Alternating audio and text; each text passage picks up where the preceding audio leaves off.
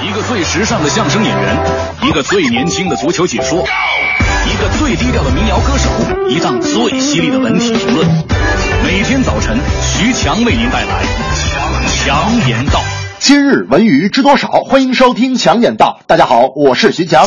昨天中午，微博公司首席执行官王兆飞在其个人微博透露，微博将取消一百四十字字数限制。不过，首页信息流里面仍然只会显示一百四十字，不影响阅读。发布时若超过一百四十字，系统会有提示。去年夏天，微博团队就在为是否开放字数限制而纠结。他们主要担心的是字数多了，传播量就会降低。但最近，微博终于下定决心，于一月二十八日对会员开放次数限制，二月二十八日对全部用户开放。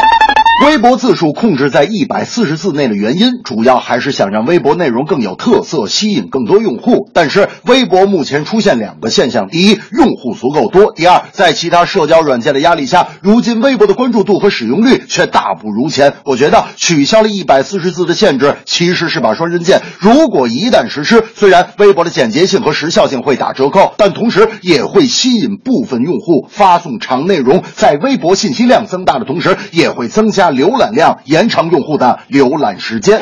大明那天还说呢，现在这个互联网就是发达，微博、微信朋友圈就跟小时候咱们写的那个日记似的。我说大明，此言差矣，日记、朋友圈跟微博有着不同的概念。大明说有啥不同呢？我说日记好比你把洗完的袜子挂在家里，朋友圈好比你把洗完的袜子挂在家门口，微博好比你把家里洗完的袜子挂在广场上。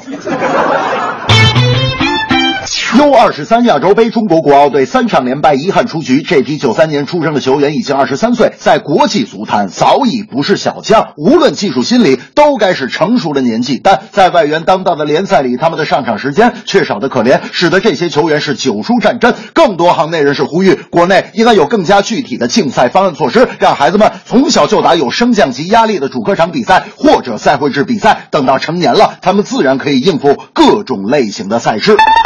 资本当然是更希望尽快看到回报，所以大部分资金都用在了购买优秀球员上，尤其今年更为明显。但是与球员动辄千万的身价相比，中超、中甲、中乙的四十九家俱乐部中，只有百分之九的俱乐部青训投入超过千万。在这个问题上，中国足协完全应该有所作为。最简单的方法就是强制要求资本投入青训，并且投入比例不能太低。我觉得，想要球队成绩和锻炼新人两者兼得，联赛依然呼吁积极的政策。导向，大明那天就说了，记得小的时候，班主任怕我们受伤，就不让我们踢球。后来我们跟班主任达成了一个协议，要是我们能一脚把球踢出五十米远，他以后就再也不管我们踢球了。我说这个也太简单了。大明说简单啥呀？最后我们输了。我说大明，你一脚踢不出五十米去。大明说这事不能怪我们呢，老师当时没让我们踢足球，只能踢乒乓球或者是铅球。